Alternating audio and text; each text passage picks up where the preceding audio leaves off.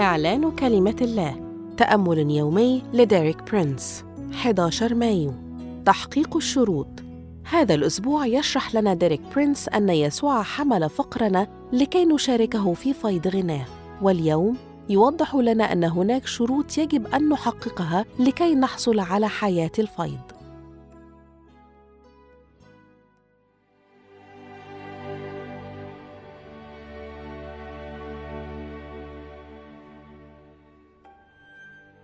يجب أن ندرك الفرق بين أن ننال النعمه بسبب استحقاقنا وهو أمر مستحيل وبين تحقيق الشروط التي وضعها الله وهو أمر واجب. فنحن لا نكتسب بركة وفيض الله نتيجة أعمالنا ولكننا نحصل عليه فقط بالإيمان. ومع ذلك فمن الواجب علينا تحقيق الشروط التي وضعها الله. إذا لم نحقق هذه الشروط لن يستند إيماننا هذا على أساس كتابي. في الحقيقة سيصبح مجرد افتراض وترتبط هذه الشروط ارتباطا وثيقا بصحة دوافعنا ومواقفنا. لذلك يجب أن نمتحن دوافعنا بعناية فائقة خاصة فيما يتعلق بالمجال المالي. والدوافع غير النقية بشأن المال تتضمن الآتي. اولا عبادة المال. يقول في كلوسي ثلاثة العدد خمسة الطمع الذي هو عبادة الأوثان. ويقول في تيموثاوس الأولى ستة العدد عشرة لأن محبة المال أصل لكل الشرور ثانيا السعي وراء الثروة بالطرق الخاطئة.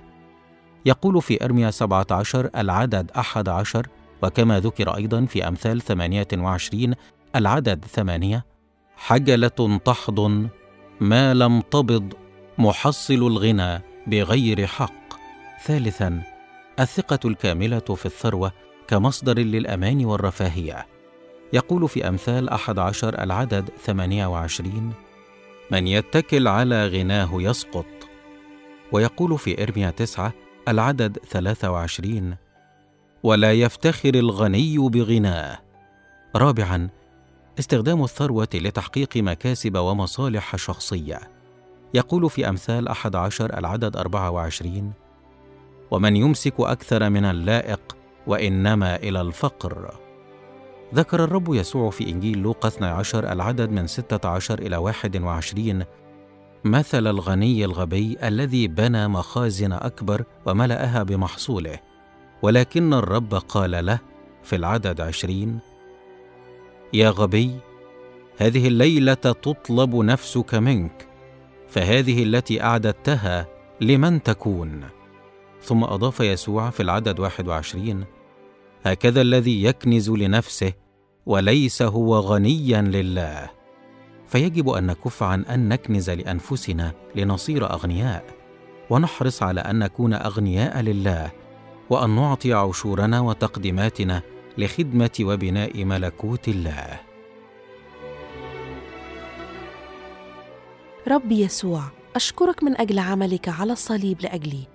أعلن أنني أستقبل فيض الله في حياتي بالإيمان حين أستوفي شروطه وأعلن إيماني أن الرب يسوع حمل فقري لكي أشاركه في فيض غناه. آمين.